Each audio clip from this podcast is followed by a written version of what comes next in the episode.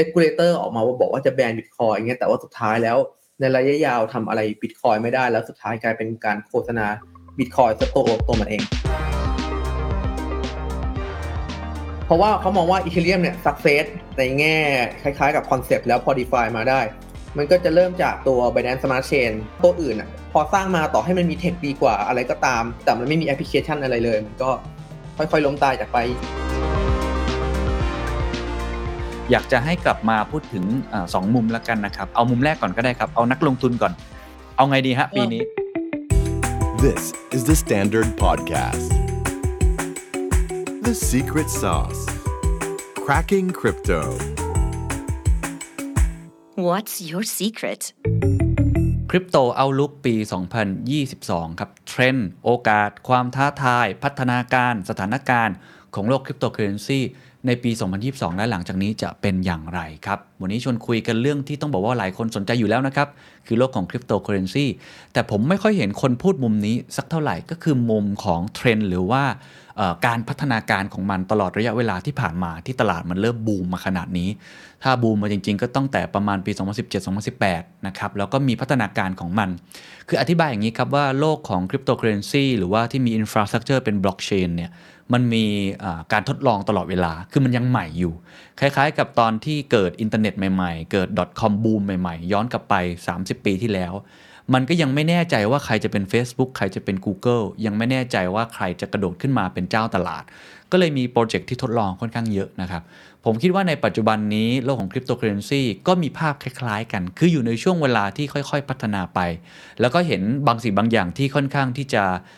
stable แล้วค่อนข้างแน่นอนแล้วด้วยมีเสถียรภาพระดับหนึ่งแล้วด้วยนะครับไม่ว่าจะเป็นเรื่องของ macroeconomic สถานการณ์เศรษฐกิจโลกเรื่องของ Bitcoin Market ตลาดมันเป็นยังไงกันแน่เรื่องของ Layer 1 competition การแข่งขันของ Ethereum Layer 1 ต่างๆ infrastructure ไปถึง Layer 2 เป็นยังไงเรื่องของ DeFi 1.0 และ DeFi 2.0 เรื่องของ NFT เรื่องของ GameFi เรื่องของ Metaverse นะครับผมจะพูดคุยกับผู้เชี่ยวชาญนะครับก็คือคุณหานพีรพัฒน์หานคงแก้วเขาเป็นกรรมการสมาคมสินทรัพย์ดิจิทัลแล้วก็เป็นเจ้าของ Facebook Fanpage Blockchain Review และเป็นหัวหน้าที่ทำรีเสิร์ชชิ้นนี้ครับเป็นรีเสิร์ชที่พูดถึงโลกของคริปโตพัฒนาการตั้งแต่2021 2022มองโอกาสไปข้างหน้าเนี่ยผมว่าน่าจะลึกที่สุดเท่าที่ประเทศไทยเคยทำนะฮะเพราะว่าทาง Crypto Mine Research Investment Outlook 2022เนี่ยทำมาได้ค่อนข้างดีนะครับใครสนใจถ้าอยากจะอ่านแบบฉบับเต็มๆเนี่ยนะครับสามารถที่จะกดดาวน์โหลดได้นะครับมีเซอร์เวย์เล็กน้อยให้ทุกท่านเนี่ยได้ตอบแบบสอบถามเพื่อให้ทีมของ Crypto Mine เนี่ยเขาได้เอาไปทำวิจัยต่อนะครับแต่ว่าเป็นรีเสิร์ชที่ค่อนข้างดีนะหนามากนะเอาไปอ่านได้แต่แจกเป็น PDF นะเป็น e-book ก็เดี๋ยวคลิกได้เลยผมแนบลิงก์เอาไว้ให้นะครับรวมทั้งก็สามารถที่จะติดต่อไปพูดคุยเพิ่มเติมก็ได้นะครับกับทางคุณหานนะเพราะว่าทำเรื่องของ Blockchain Review มาอย่างยาวนานอยู่แล้วหลายปีนะครับก็เดี๋ยวลองไปฟังดูครับเพราะว่าผมไม่ได้คุยแค่เรื่องเทรนด์และโอกาสอย่างเดียวภาพรวมอย่างเดียวแต่ผมยังคุยคำถามสำคัญที่ตอนนี้หลายคนสนใจว่าเอ๊ะ Bitcoin เนี่ยฟองสบู่มั้ยนะหรือว่า Bitcoin เนี่ยโลกของการเงินแบบใหม่เนี่ยมันจะถึงทางตันหรือเปล่าผมคิดว่าน่าจะเป็นตอนที่ทำให้ทุกท่านได้เห็นภาพรวมเชิง fundamental ได้เห็นสิ่งที่มีนัยสำคัญต่อการเปลี่ยนแปลงแล้วก็ได้เห็นนะครับว่าเราอยู่ตรงไหนของโลกคริปโตเคอเรนซีในปัจจุบันครับงั้นเริ่มต้นอย่างนี้อยากให้คุณหานเล่าให้ฟังนะครับว่าภาพรวมตลาดคริปโต2021ก็คือปีที่แล้วนะครับจนมาถึงช่วงเนี้ยคาบเกี่ยว2022เนี่ยมันมีเทรนด์อะไรบ้างที่น่าสนใจหรือว่าภาพรวมมันเป็นยังไงบ้างครับก็จริงๆมันไม่ได้แค่ปี2021หรอกจริงๆมันคาบเกี่ยวมาตอนตั้งแต่ช่วงปลายปี2020เลยช่วงปลายปี2020ที่เป็นจุดเริ่มต้นของตอนที่เราจะเห็นราคา Bitcoin ขึ้นใช่มั้ยฮะแต่ว่าก่อนหน้านั้นช่วงกลางปี2020คือ Michael Saylor ประกาศเข้าซื้อ Bitcoinเราจะเห็นตอนนั้นก็แล้วเขาก็เข้าซื้อมาตลอดตรงนี้มันจะเป็นจุดสำคัญที่ทำให้Bitcoinถูกเปลี่ยนสถานะเราต้องเข้าใจก่อนว่า Bitcoin เนี่ยแต่ละยุคสมัยเนี่ยความเป็นจริงที่เป็นสถานะของมันไม่เหมือนกันคือถ้าเกิดเรามองแค่ในเชิงทฤษฎีเนี่ยคือ Bitcoin มันเป็นDigital Gold ใช่มั้ยฮะมันควรจะเป็นที่ที่สามารถเก็บมูลค่าได้ถ้าเกิดเรามองในภาพนั้นนั่นหมายความว่าถ้าเกิดเงินเฟ้อคนควรจะวิ่งเข้า Bitcoin ถ้าเกิดอันนั้นเราดูในภาพทฤษฎีแต่ในทางปฏิบัติมันไม่ใช่เพราะว่า Bitcoin มันยังไม่โตพอตอนที่สมัยแรกๆ Bitcoin มันก็เป็นเงินของเล่นแล้วพอมันได้รับการยอมรับขึ้นมามันก็จะมีการวัดระดับชั้นขึ้นไปเรื่อยเพราะฉะนั้นคนเลยจะประเมินมูลค่า Bitcoin จากสิ่งที่สังคมยอมรับและสิ่งที่มันเป็น พอที่ Michael Saylor ยอมรับ Bitcoin ปุ๊บ Bitcoin มันเลยโดนเลื่อนสถานะให้กลายเป็น asset ที่เป็น reserve ของบริษัทหลักทรัพย์ที่ก่อนหน้านี้มันไม่เคยเกิดขึ้นมาก่อนแล้วมันก็เกิดมีบริษัทที่ follow ตามทำให้เราเห็นเทรนด์ใหม่ตรงนี้นี่คือสิ่งที่เกิดขึ้นแต่ว่าถ้าเกิดเรามองภาพใหญ่ว่าถ้าเกิดมันจะไปต่อได้เราอาจจะเห็นมันเป็น reserve ของธนาคารหรือว่าอาจจะเป็นธนาคารของสักประเทศหนึ่งจริงๆก็ตอนนี้ก็เกิดขึ้นแล้วในเอลซัลวาดอร์แต่ว่าแน่นอนเอลซัลวาดอร์ก็ยังเป็นประเทศเล็กๆอยู่แต่ว่ามันก็เติบโตขึ้นไปเรื่อยๆนะฮะแต่ส่วนสำคัญที่อยากจะบอกคือมันถูกชิฟสถานะอย่างชัดเจนอีกอย่างนึงก็คือหลังจากชิฟสถานะแล้วอ่ะผมไปดูข้อมูล on chain analysis แล้วก็ปริมาณคนที่ถือ Bitcoin ที่เป็นหลักสถาบันเพิ่มขึ้นก็คือเราจะเห็นเลยว่าเหมือนกับจำนวนคนที่ถือในระดับก้อนใหญ่มูลค่าเกิน10ล้านใน address on chain เนี่ยมันเยอะขึ้นแล้วมันปรับตัวสูงขึ้นเมื่อเทียบกว่ารายย่อยถ้าจะไม่ผิดรายใหญ่จะโตประมาณแบบเกือบ100กว่าเปอร์เซ็นต์แต่รายย่อยประมาณแบบ60กว่าเปอร์เซ็นต์อันนี้ก็เป็นเทรนด์ของตัว Bitcoin แรกแล้วนอกนั้นเราก็จะเจอของตัว DeFi แต่จริงๆ DeFi เนี่ยมันจะซ้อนทับกันกับตัวของตัว Layer 1นิดนึงถ้าท้าความนิดหน่อยก็คือเมื่อก่อนเนี่ยถ้าเกิดเรานับในช่วงอดีตเราจะมี Bitcoin ใช่มั้ยฮะแล้วเราก็มี Ethereum อาจจะมีคนที่พูดว่าเอ้ย Bitcoin มันไม่ดีเพราะว่า Bitcoin มันทำอะไรไม่ได้แต่ Ethereum เนี่ยสร้างมาเพื่อจะทำอะไรได้แน่นอนมันมีคุณสมบัติต่างกันตรงนั้นเราค่อยพูดกันอีกทีแต่พอตอน Ethereum สร้างมันแล้วเนี่ยเราเขาก็พูดกันว่ามันจะเป็นเหมือนกับว่าเป็น infrastructure เป็น world computer ที่จะเปลี่ยนโลกแต่ในความเป็นจริงก็คือพอมันถูกสร้างขึ้นมาแล้วพอมันไม่มีแอปพลิเคชันอะไรที่มีคนใช้งานเยอะๆหรือคนพูดถึงเยอะๆเลย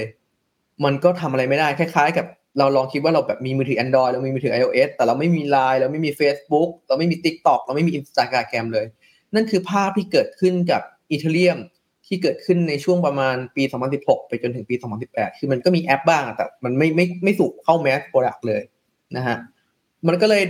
โดน DeFi จุดกระแสเพราะ DeFi เนี่ยมันเป็นอะไรที่ชัดเจนแล้วก็ใช้งานได้ถ้าเกิดเราไปอยู่ในช่วงปี2017ปี2018เนี่ยแนวคิดของEthereum คือเราจะสร้างโปรเจกต์นู้นเราจะสร้างโปรเจกต์นี้แต่ว่าโปรเจกต์นั้นน่ะมันเหมือนสตาร์ทอัพที่มันเรียกว่ายังไม่มีธุรกิจเป็นชิ้นเป็นอันเลยด้วยซ้ำถูกใช้ในการระดมทุนเพราะฉะนั้นส่วนใหญ่มันจะเป็นกระดาษเปล่าไม่มีโปรดักชันอะไรแต่พอเป็น DeFi อ่ะมันมีโปรดักชันชัดเจนแม้หลายคนจะบอกจะมีด่า DeFi ว่าเป็นสแคมบ้างนะฮะอาจจะมีคนบอกว่าเป็นแชร์ลูกโซ่บ้างแต่ถ้าเกิดเราย้อนไปในช่วงสมัยก่อนคือแม้แต่แชร์ลูกโซ่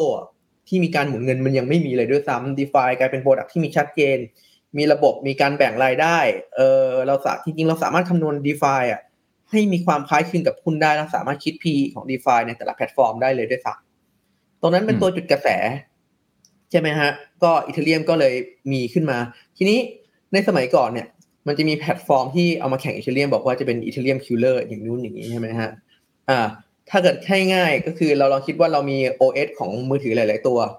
แล้วก็มาแข่งกันแล้วบอกว่า OS เราดีกว่า OS คุณ OS คุณน่ะเทคไม่ดี OS คุณละอองรับได้ช้าแต่ภาพที่เกิดขึ้นคือเราคุยกันเรื่องเทคว่าเทคใครดีกว่ากันแต่มันไม่มีแอปพลิเคชันอะไรอยู่ตรงนั้นเลยเพราะฉะนั้น Ethereum ที่กินส่วนแบ่งการตลาดส่วนใหญ่แล้วก็ยังไม่มี Killer App ก็เลยเป็นตัวเดียวที่อยู่รอดมาได้เพราะว่าตัวอื่นน่ะพอสร้างมาต่อให้มันมีเทคดีกว่าอะไรก็ตามซึ่งต้องถกเถียงในเชิงแนวคิดแต่มันไม่มีแอปพลิเคชันอะไรเลยมันก็ค่อยๆล้มตายจากไปจริงๆมันจะมีหลายตัวพวก NEO EOS ยังพออยู่ได้บ้างแล้วก็ STATIS LSK ก็ตายเรียบหมดเพราะมันไม่มีแอปพลิเคชันอะไรไงฮะทีนี้พอ Ethereum เกิดแอปพลิเคชันแล้วในช่วงปี2000ปลายกลางปี2020มันก็เลยเริ่มแนวคิดของคนที่จะทำ OS แข่งหรือพวกนี้คือพวกแพลตฟอร์มเนี่ยแข่งมันก็มาอีกครั้งนึง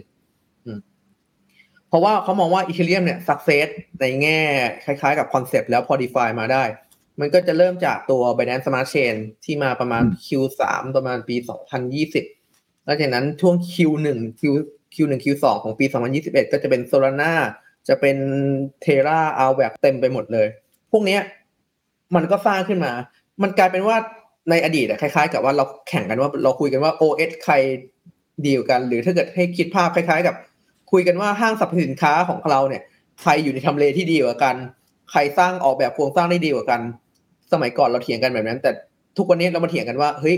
ห้างของผมมีร้านกี่ร้านแต่ละร้านมีรายได้เท่าไหร่มีคนเข้าเท่าไหร่มูลค่าที่หมุนเวียนอยู่เท่าไหร่นี่คือภาพที่เปลี่ยนไประหว่างช่วงประมาณปี2018-19กับ ช่วงปี 2020-2021 นี่คือภาพที่เปลี่ยนไปเลยมันเหมือนกับมันมีอะไรจับต้องได้จริงๆแต่อันนี้โดยส่วนตัวนะผมมองว่าเทคมันไม่ใช่อะไรที่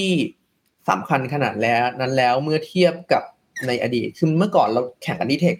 แต่ตอนนี้เราพูดกันที่เหมือนตัวแอปพลิเคชันจำนวนเงิน TVL ที่ใช้งานกันซะมากกว่าเพราะฉะนั้นแนวคิดว่าเหมือนกับเฮ้ยบล็อกเชนของเราดีกว่าของใครมันต่างกันมันต่างอยู่ที่ว่า investor platform เงินลงทุนเงินหมุนจะสร้าง product ได้ดีหรือไม่นั่นคือการแข่งขันของ Layer 1 นะครับ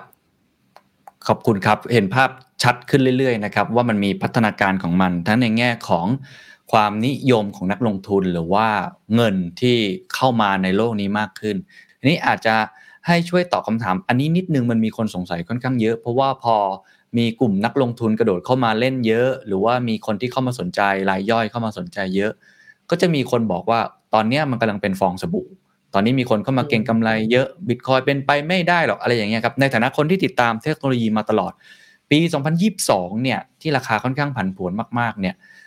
มันเป็นแค่ช่วงหนึ่งใช่ไหมของพัฒนาการเส้นทางที่มันจะเดินต่อไปหรือว่าจริงๆมันเป็นจุดที่อาจจะเป็นฟองสบู่หรือเปล่าอันนี้ในมุมของคุณหานคิดยังไงครับต้องพูดก่อนว่าฟองสบู่มันก็มีมาทุกยุคทุกสมัยนะฮะ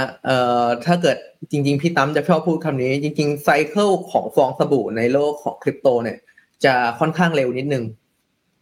คล้ายๆกับเวลาที่สมมติว่าถ้าเกิดเราหุ้นตัวนึงติดลบสัก 30-40% เงี้ยการที่หุ้นตัวนั้นเนี่ยจะกลับมาที่จุดเดิมได้เราอาจจะใช้เวลา 3-4 ปีหรือ5ปีแต่ว่าถ้าเกิดเป็นโลกคริปโตไซเคิลมันจะเร็วกว่านั้นเราจะเห็นได้ในแบบปีนึงก็เห็นกลับมาแล้วเพราะฉะนั้นผมอยากจะให้ทำความเข้าใจว่าฟองสบู่ในโลกคริปโตอ่ะคือพอเราพูดฟองสบู่มันน่ากลัวเพราะฟองสบู่มันไปแล้วไม่กลับมาแต่ฟองสบู่ของโลกคริปโตคือมันแตกแล้วมันก็ขึ้นมาใหม่แล้วก็ไปต่อแล้วทุกครั้งมันทุกตลาดทั้งเมื่อแต่ละตลาดมันมีมูลค่ามากขึ้นอ่ะความผันผวนมันก็จะน้อยลงมันก็จะเซเบิลมากขึ้นทีนี้เราไปพูดถึงว่าไอ้ตัวนี้มันจะมีอนาคตหรือเปล่าจริงๆอ่ะผมบอกเลยว่ามันต้องแยกกันระหว่างตัว Bitcoin กับเทคอื่นๆจริงๆตัว Bitcoin กับเทคอื่นๆเนี่ยมันเป็นอะไรที่แตกต่างกันโดยสิ้นเชิงเลยคือ Bitcoin เนี่ยมันเหมือนเป็นโกลจริงๆผมว่าผมถ้าเกิดใครฟังพี่ตามเยอะก็น่าจะรู้คือมันเป็นแอสเซทเดียวที่แบบไม่มีใครเหมือนและจะไม่เหมือนใครเลยและไม่มีใครในโลกคริปโตที่จะเหมือนได้ตรงนี้เพราะฉะนั้นการยอมรับของมันเนี่ยมันเลยเป็นเหมือนดัชนีตัวหนึ่งในโลกคริปโตนะฮะโดยส่วนตัวผมมองว่า Bitcoin สามารถไปต่อได้นะแต่ว่าเทคตัวอื่นนอกจาก Bitcoin เนี่ยความเสี่ยงมันจะเพิ่มขึ้นไปเรื่อยโดยส่วนตัวผมไม่เชื่อตัวไหนผมใช้คำว่าแบบผมไม่เชื่อตัวไหนแบบมั่นใจมากๆถ้าเทียบกับ Bitcoin ทีนี้ถามว่ามันจะฟองสบู่ไหมคือตอนนี้ตลาดมันมีความแตกต่างจากเมื่อก่อนมากคล้ายๆกับอย่างที่ผมบอกไปตอนก่อนหน้าคือตลาดในช่วงก่อนหน้าเนี่ยก่อนปี2020เนี่ยตลาดเนี่ยส่วนใหญ่แล้วมันไม่มีอะไรจับต้องได้เลยมันคล้ายๆกับเหมือนกันเราเอากระดาษเปล่ามาพูดมาชนกันแต่ว่าพอในช่วงปีที่ผ่านมาเนี่ยมันเป็นปีที่เรามีอะไรจับต้องได้ชัดเจน Bitcoin มีนักลงทุนสถาบันเข้ามาผมมองว่ามันความผันผวนระยะยาวอ่ะยิ่งถ้าเกิดสมมุติตัวบนๆน่ะมันจะน้อยลงเรื่อยๆแต่ว่าถ้าเกิดยิ่งในตัวเล็กๆเนี่ยมันจะเกิดอย่างค่อนข้างแน่นอนเป็น experimental นะครับโดยส่วนตัวมองว่าปีนี้จะเป็นปีที่ดีแต่ว่าไม่น่าดีเท่าปีที่แล้วไม่ได้หวือหวาเท่ากับปีที่แล้วเพราะว่าคนเริ่มกระโดดเข้ามานะครับนี่ก็ถามต่อในเรื่อง Bitcoin น่าสนใจเพราะว่าจากที่ฟังคุณหานมาเนี่ยมันเป็นเหมือนกับสิ่งที่เป็นดัชนีของโลกคริปโตในหนึ่งด้วยค่อนข้างแข็งแรงมากใช่ไหมครับทางไปต่อ Bitcoin ในมุมมองของคุณหาเนี่ยคืออะไรอันนี้ต้องอธิบายกับคุณผู้ชมหลายท่านเหมือนกันเพราะว่าก็จะมียอมรับว่าจะมีกระแสอีกด้านหนึ่งเนาะใช่ไหมครับที่เขามองว่า Bitcoin เนี่ยไม่ใช่เงินใช่ไหมไม่มีทางหรอกที่จะเป็นสกุลเงินดิจิตอลหรือแม้แต่ Virtual Gold เขามองว่ามันไม่ใช่สมมตินะอันนี้ผมลองยกเนาะแต่ทีนี้ในโลกของคนที่ติดตามโลกนี้ก็จะมองคล้ายๆคุณหานก็จะบอกว่าเนี่ยมันเป็นเบนช์มาร์กที่ชัดเจนแต่มันมีพัฒนาการของมันแหละมันค่อยๆเติบโตไปอันนี้ก็เลยอยากให้คุณหานมองว่าแล้วสุดท้ายเนี่ยในมุมมองของคุณหานเนี่ย Bitcoin เนี่ยมันคืออะไรแล้วก็ปลายทางของมันที่มันจะพัฒนาการไปเรื่อยๆมันจะเป็นยังไงครับถ้าเกิดตอบในมุมมองของผมเนี่ยคือที่ผมลงสนใจ Bitcoin และคิดว่ามันไปต่อมากเพราะว่ามันเป็นแอสเซท หนึ่งเดียวในโลกดิจิตอลแล้วก็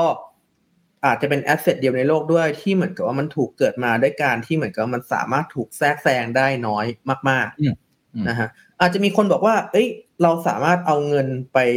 ซื้อ Bitcoin ถ้ามีเงินมากพอก็สามารถปั่น Bitcoin ได้แล้วซึ่งจริงๆตรงนี้มันเป็นกับทุกตลาดคุณสามารถปั่นสินทรัพย์อะไรก็ได้ถ้าเกิดคุณมีเงินมากพอเพียงแต่ว่าสิ่งที่เราเท่าเทียมกันคือ risk reward ratio พูดง่ายๆคือถ้าเกิดคุณเอาเงินไปซื้อ Bitcoin มากขนาดนั้นหรือซื้อสินทรัพย์อื่นประมาณคุณต้องเตรียมใจกับสิ่งที่เรียกว่าคุณอาจจะเกิดผลขาดทุนได้อันนี้เป็นส่วนที่สำคัญ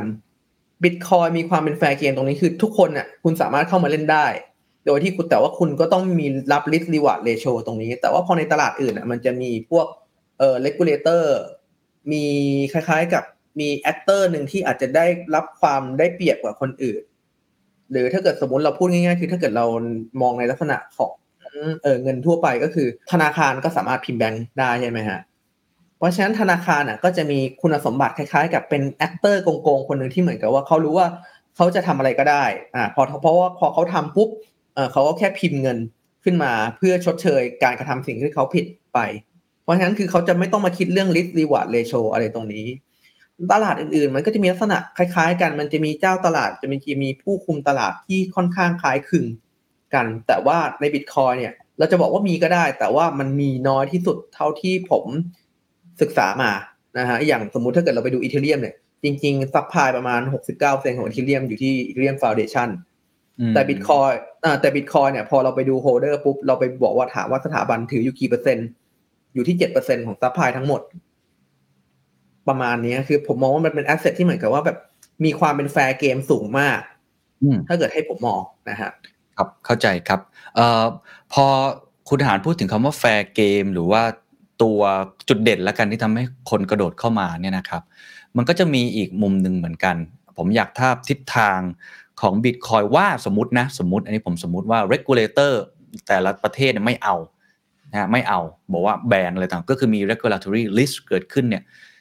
Bitcoin ยังมีโอกาสที่จะไปต่อได้ใช่ไหมครับอันนี้ประเด็นที่หนึ่งประเด็นที่สองถ้าคนส่วนใหญ่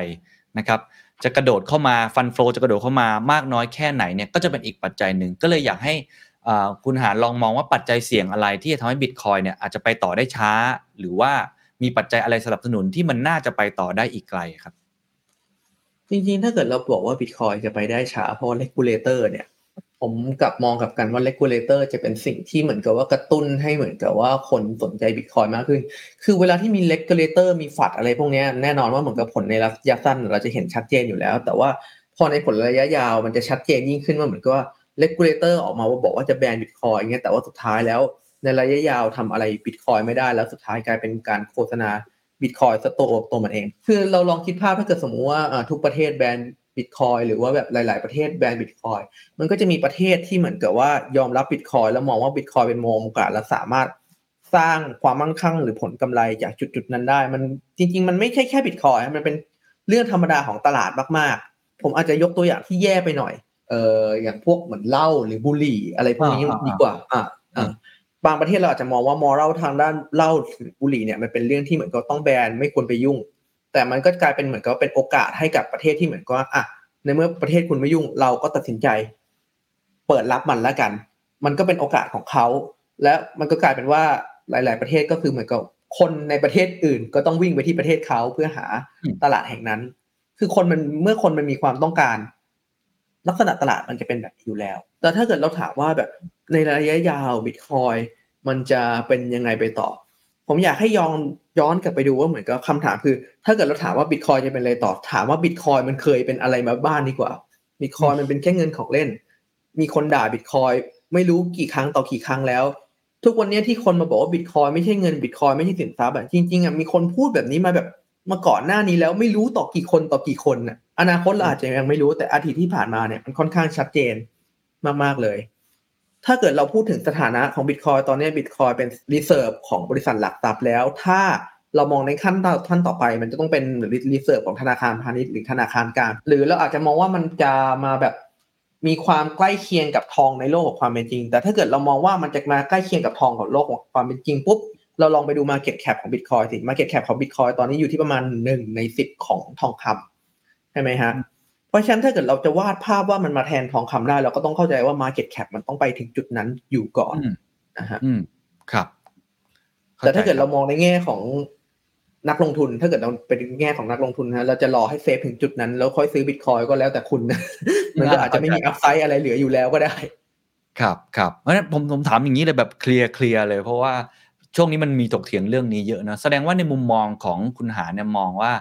ยังไง Bitcoin เนี่ยไม่มีวันล่มสลายแล้วยังไงมันไปต่อได้ที่มันแต่มันจะไปในทิศทางไหนเนี่ยอันนี้ก็อยู่ที่ market อยู่ที่เทคโนโลยีเข้าใจถูกมั้ยจริงๆอ่ะพอเวลาเหมือนกับมันไม่มีทางเราพูดว่ามันไม่มีทางล่มสลายเลยล่ะอันนั้นมันก็เหมือนกับว่าดูเหมือนกับฟันธง 100% ไปหน่อยเพราะว่าจริงๆในอนาคตมันก็เกิดอะไรขึ้นได้แต่ว่าถ้าเกิดถามในมุมส่วนตัวผมก็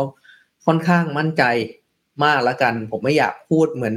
คนที่ฟันธงว่าเอ้ยมันไปชัวร์ 100% มันไม่มีทางล่มสลายแน่นอนเพราะในความเป็นจริงอนาคตอะไรก็เกิดขึ้นได้ครับชัดเจนครับเพราะฉะนั้นอ่ะผมที่เมื่อกี้ผมพยายามถามใน 2-3 คำถามเมื่อกี้เพื่อทำให้เห็นภาพเนาะว่าปัจจุบันเนี่ยที่มีการถกเถียงกันในมุมมองคุณหาเนี่ยมองแบบนี้ทีนี้ก็เลยต้องถามต่อว่าแล้วทิศทางเทรนด์ในปีนี้เอาของ Bitcoin ก่อนก็ได้ครับหรือในโลกที่เราพูดในแง่ของ market นะว่ามี penetration ก็คือตลาดเริ่มเชื่อนะครับคนเริ่มเอาเงินเข้ามาถ่ายโอนมามากขึ้นเรื่อยๆสถาบันทางการเงินหลายๆแห่งอันนี้เรามองยังไงครับว่าเทรนด์ในปีนี้เนี่ยมันจะมากขึ้นเรื่อยๆถูกมั้ยครับหรือมันจะดูดกลับจริงๆในปีนี้ผมมองว่ามันจะเป็นปีที่ดีแต่ว่าไม่ได้ดีเท่าปีที่แล้วแน่นอน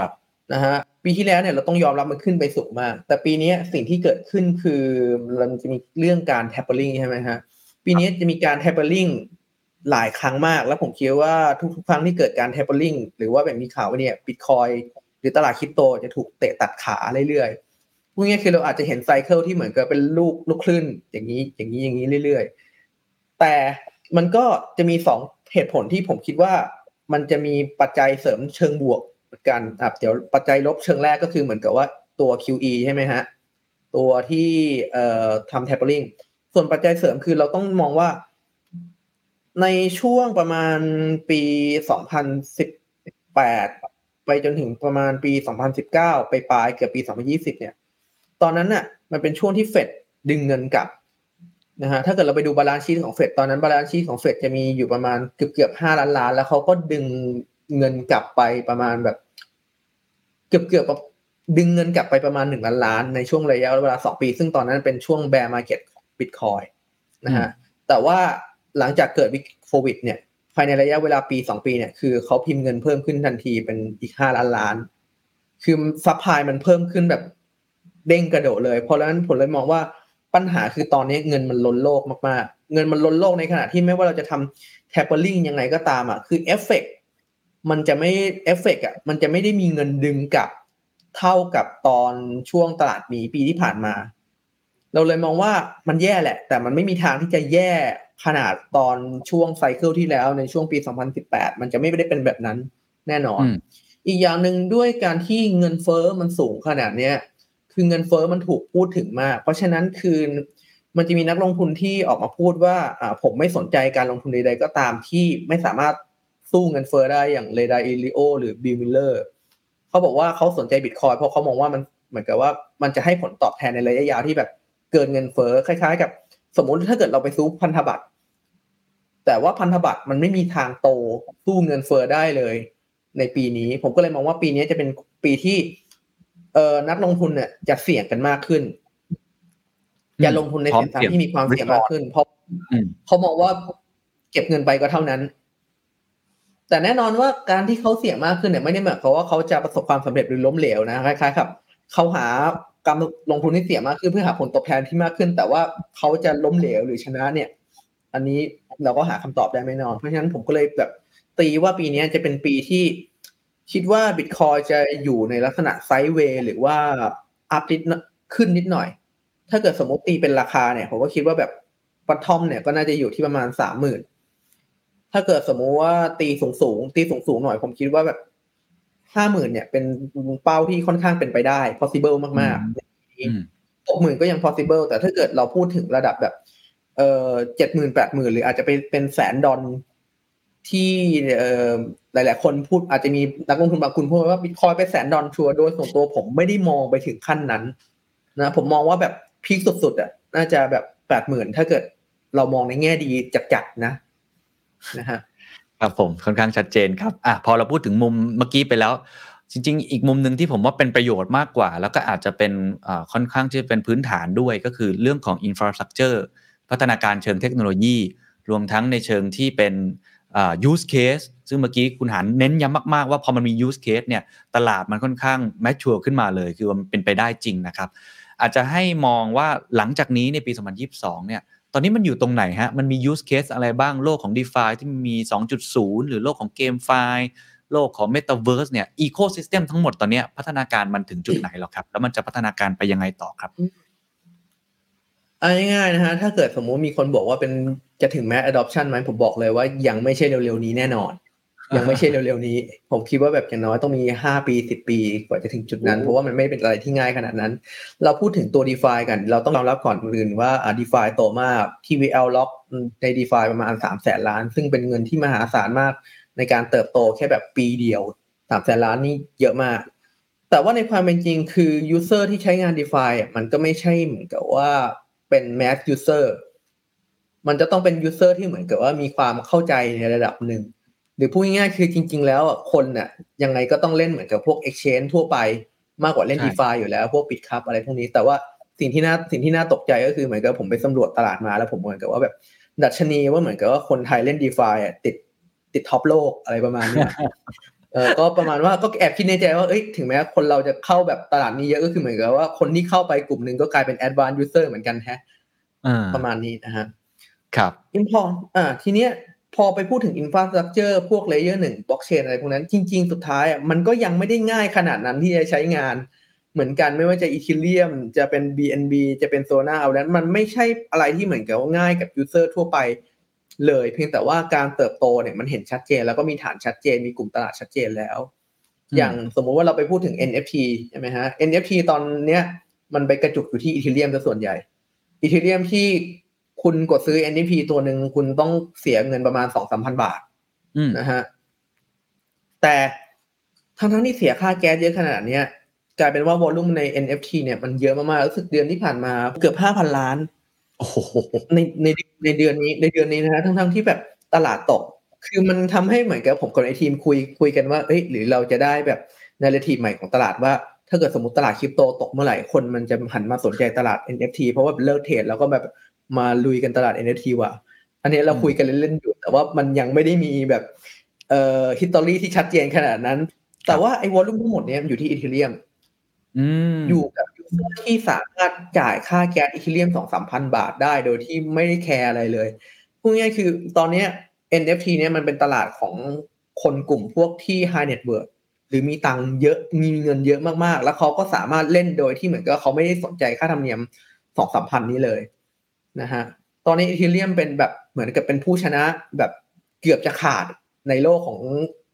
NFT ด้วยซ้ำเพราะว่ากินส่วนแบ่งผมว่าถ้าจะผมจำตัวเลขไม่ได้แต่ผมคิดว่าเกิน 90% โอ้นะครับเพราะฉะนั้นสภาพตลาดตอนนี้มันเป็นอย่างนั้นแต่ถ้าเกิดเรามองคิดว่าถ้าเกิด NFT มันจะเป็น mass adoption อ่ะเท่ากับว่ามันต้องกระจายไม่เชนอื่นมันต้องมีวอลลุ่มที่เชนอื่นแล้วก็กระจายไปเรื่อยในภาพนั้นมันต้องมีเชนที่กล้าแก้ถูกกว่าแล้ว NFT ต้องได้รับการยอมรับแต่ตอนนี้ market มันไปกระจุกตัวที่ high net worth จริงๆอารมณ์เหมือนกับตอนนี้ NFT มันเหมือนเป็นตลาดสำหรับคนมีเงินซึ่งเป็นตลาดใหญ่อ่ะซึ่งเป็นตลาดที่ถ้าเกิดเป็นใครเป็นนัก marketing จะรู้ดีว่าเป็นตลาดที่แบบได้เงินเยอะมากๆอารมณ์เหมือนกับเรายุ่งกับสินค้าแบรนด์เนมพวก Apple อะไรพวกเนี้ยฮะคนมีตังค์เล่นกันครับแล้วเลเยอร์1อย่างไอตัว Ethereum อย่างเงี้ยครับการแข่งขันมันเป็นยังไงบ้างเหรอครับเห็นก็มีคนที่อย่างที่คุณหลานบอกว่าอยากจะเป็น Ethereum Killer หรือในเคสไทยเองผมเห็นอย่าง Zipmax ก็ใช้มาติกเนาะอะไรเงี้ยคือตอนนี้การแข่งขันมันเป็นยังไงบ้างเหรอครับแล้วทิศทางมันจะเป็นยังไง Ethereum จะครองมั้ยหรือว่าจริงๆก็จะตลาดมันจะเริ่มมีคนใช้เยอะขึ้นสัดส่วน market share Ethereum ก็จะลดลงคุณมองยังไงครับคือจริงๆอ่ะถ้าเกิดเราไปทู่ถึง market share ของ Ethereum อ่ะมันลดลงอยู่แล้วครับเพียงแต่ว่าพอเราไปดูของตัวเลขจริงๆอ่ะ Ethereum มันก็ยังครองในอันดับ1อยู่อย่างเช่นถ้าเกิดเราพูดถึงถ้าเกิดเราพูดถึง number of transaction ว่าเหมือนกับว่าแบบเชนไหนที่มี number of transaction สูงสุดจริงๆก็ไม่ใช่ Ethereum แต่เป็น Binance Smart Chain แต่ Binance Smart Chain ทั้งเชนรวมกันก็สู้เหมือนกับว่ามูลค่าต่อ transaction ใน Ethereum ไม่ได้ตอนนี้ Ethereum กินส่วนแบ่งอยู่ประมาณ 60% แต่ว่าถ้าเกิดเราไปดูตอนปีที่แล้วเนี่ยมันอยู่ที่ประมาณแบบ 80% เลยนะมันก็น้อยลงนะฮะแต่เราก็ต้องยอมรับว่าตลาดมันโตขึ้นด้วยมันก็เลยมีส่วนแบ่งที่กินมาตรงนี้นะฮะโดยส่วนตัวผมมองว่าในระยะสั้นเนี่ยยังไง Ethereum มันก็ยังเป็นตลาดของ High Net Worth ต่อไปเราต้องเข้าใจก่อนว่าในบ้านเราอ่ะค่าครองชีพมันไม่ได้แพงเท่าบ้านเขาคือคล้ายๆกับเราจ่ายค่าแก๊ส 1,600 ไม่ไหวแต่ในบางประเทศสำหรับคนที่เหมือนก็มีเงินนิดนึงอ่ะค่าแก๊ส$40มันไม่ใช่อะไรที่เยอะสำหรับเขาสามารถจ่ายได้สบายเลยแล้วในเมื่อเหมือนกับว่าระบบเขายังไม่มีปัญหาเขาก็ยังไม่มีความจำเป็นที่เหมือนจะต้องย้ายไปเชนอื่นๆในตอนนี้มันจะเป็นไล่ระดับลงมาฮะจากคนมีเงินแล้วก็ไล่ลงมาที่เหมือนกับว่าคนที่มีรายได้ลดหลั่นลงไปทีนี้ถ้าเกิดเราพูดถึงตัวเลเยอร์1เนี่ยมันจะมีตัวเทรนด์นึงที่เราพูดถึงกันมากคือเหมือนกับว่าพวก cross chain หรือว่าพวกเลเยอร์2ไม่รู้ว่าเหมือนกับว่าพอได้ยินมั้ยฮะครับเคยได้ยินคือเลเยอร์2คือเหมือนกับการพยายามทำให้เหมือนกับ Ethereum มีราคาถูกลงส่วน cross chain คือความพยายามที่เหมือนกับว่าทำให้แต่ละเชนมันเชื่อมต่อหากันง่ายขึ้นเราพูดถึง Layer 2ก่อนเพราะ Layer 2เป็นอะไรที่เหมือนก็ experimental มานานแล้วนะจริงๆตอนเนี้ย Layer 2เนี่ยบน Ethereum เนี่ยเกิดขึ้นในระดับหนึ่งแล้วนะฮะเพียงแต่ว่ามันยังไม่ได้แบบใช้งานง่ายขนาดนั้นแต่กลายเป็นว่าพอ Layer 2เกิดขึ้นใน Ethereum เนี่ยมันเราถ้าเกิดเราคิดภาพธรรมดาก็เอ้ยคนมันก็ควรจะย้ายมา Layer 2สิเพราะมันถูกกว่าแต่ไม่ใช่กลายเป็นว่าคนจำนวนมากยังยินดีอยู่บนlayer 1นะฮะแล้วก็ layer 2กับ Ethereum มันทำให้ค่าแก๊สถูกลงก็จริงแต่ว่ามันไม่ได้ถูกลงขนาดนั้นในตอนนี้จาก$40เนี่ยมันอาจจะเหลือ$4หรืออาจจะเหลือ$3ได้แต่ว่าค่าธรรมเนียมมันก็ไม่ถึงขนาดยังก็ยังสู้ layer 1ตัวอื่นไม่ได้นะฮะมันเลยกลายเป็นว่าตลาดตอนนี้คนยินดีจะเลือก layer 1ตัวไหนตัวนึงไปเลยแทนที่จะไปเล่น layer 2คือคนที่อยู่บน Ethereum เค้ารวยอยู่แล้วเค้ารู้สึกว่าแบบมันไม่มีความจำเป็นที่เหมือนเค้าจะต้องย้ายมา Layer 2เพื่อเหมือนก็เค้าประหยัดค่าแก๊สเพราะเค้าไม่ได้สนเรื่องค่าแก๊สอะไรขนาดนั้นเค้าเทรดทีในระดับล้านบิลเลียนเลยนะครับอันนี้คือลักษณะของ Layer 2ตอนนั้นแล้วก็มันจะมีการพูดถึงตัวThe Merge ที่เค้าบอกว่าจะเป็นการรวมกันระหว่าง Layer 2กับ Layer 1จะทำให้ Ethereum ใช้งานขึ้นแล้วทำ transaction ได้เป็นพันธุรกรรมโอเคผมพูดตามตรงนะฮะอันนี้เป็นคอนเซ็ปต์เราไม่รู้ว่าในความเป็นจริงพอมันพัฒนาเกิดขึ้นมันจะเกิดปัญหาอะไรเยอะแยะมันจะใช้งานง่ายอย่างที่เขาพูดจริงไหมเพราะว่า Layer 2เนี่ยผมได้ยินมาตั้งแต่ปี2017มันก็เลยกลายเป็นว่าตอนนี้เหมือนกับ Layer อื่น Layer 1ตัวอื่นอ่ะมันก็กลายเป็นเหมือนกับ Layer 2ของ Ethereum ไปโดยปริยายคนที่เหมือนก็มีเงินน้อยกว่าเขาก็จะไม่เล่น Layer 2ของ Ethereum แต่เขาก็จะกระโดดไปที่ Layer 1ของตัวอื่นๆเลยโดยที่เขาไม่ได้แคร์เลยนะว่าเหมือนกับว่า Layer 1ตัวอื่นๆเนี่ยแบบเทคมันเป็นยังไงคือถ้าเกิดเราพูดถึง Binance Smart Chain กับ Ethereum เนี่ย Binance Smart Chain เนี่ยเป็นเชนที่แบบไม่มีความเป็น Decentraland อะไรเลยเพราะว่าแบบคล้ายๆกับ Binance เป็นเจ้าของแต่คนมันไม่แคร์ฮะคนเขาแคร์แค่ว่าผมสามารถใช้ได้ไหมผมสามารถเชื่อใจได้ไหมจริงๆมันคือแค่นี้เลยลักษณะของ End User อันไหนใช้งานได้ผมใช้อ๋อโอเคเข้าใจฮะงั้นภูมิทัศน์หลังจากนี้ของไอ้ตัว Layer 1มันจะเป็นยังไงต่อล่ะครับเท่าที่มองมันจะแข่งขันกันแบบนี้ต่อไปใช่ไหมครับจริงๆผมว่าเลเยอร์เราต้องเข้าใจก่อนว่าเลเยอร์1เนี่ยมันเป็นการ experimental ที่ค่อนข้างแบบเห็นเคสเห็นความ success ชัดเจนในระดับหนึ่งแล้วเพราะว่าแบบ Ethereum มันนำมาแล้วคนอื่นก็แค่ก๊อปตามเพราะฉะนั้นคือมันเลยไม่เหมือนกับว่าไม่นี่คือมันเป็นการทดลองที่แบบเสร็จสิ้นในระดับนึงใช้งานได้แล้วแต่ว่าพอเราไปพูดถึงเลเยอร์2อะไรพวกนี้มันยังไม่เสร็จสิ้นคือในการแข่งขันในเลเยอร์1ตอนนี้มันจะเป็นอย่างเงี้ยต่อไปและส่วนที่น่าสนใจคือการแข่งขันมันจะสูงขึ้นเพราะว่าคล้ายๆกับคนน่ะก็พยายามคล้ายๆกับแย่งพื้นที่กันในโลกของบล็อกเชนนะฮะคล้ายๆกับเราพยายามทำห้างแข่งกันแหละเพราะเรารู้ว่าแบบยังไงห้างเรามีร้านมันมีร้านที่คนจะยอมเข้าแล้วเขาก็พยายามทำแข่งกันมันก็จะเกิดการลงทุนแต่ว่าผมคิดว่าสุดท้ายแล้วอ่ะถ้าเกิดเราพูดถึงปลายทางจริงๆอ่ะมันก็เหมือนเทคทุกวันนี้ที่สุดท้ายอ่ะมันจะมีผู้ชนะอยู่ไม่กี่รายอาจเต็มที่อาจจะ2หรือ3อารมณ์เหมือนกับ Apple iOS อะไรประมาณเนี้ยฮะสุดท้ายแต่ว่าจนกว่าจะถึงจุดนั้นน่ะเราก็ไม่รู้ว่าจะเกิดอะไรขึ้นโอเคพอเห็นภาพครับแต่ว่ามันอยู่ในช่วงที่แข่งขันกันอยู่ทีนี้พอเราคุยเรื่องตัว Layer 1ไปแล้วอยากจะให้อธิบายเพิ่มเติมเกี่ยวกับ DeFi ได้ไหมครับว่า DeFi พัฒนาการมันเป็นยังไงคือตอนนี้อย่างที่คุณหานบอกตั้งแต่ต้นว่าโอ้ use case มันค่อนข้างชัดมาก แล้วก็มีแพลตฟอร์มหลายๆเจ้าเกิดขึ้นแล้วตอนนี้ก็มี DeFi 2.0 อีกตอนนี้มันอยู่สเตจไหนแล้วพัฒนาการมันจะเป็นยังไงต่อครับคือถ้าเกิดเราพูดถึงจุดตั้งต้นของ DeFi ว่าเหมือนกับจุดตั้งต้นของ DeFi มาจากไหนเนี่ยจริงๆจุดตั้งต้นของ DeFi เกิดจากการพยายามอยากสร้างตลาดแต่ว่าไม่มี liquidity นะ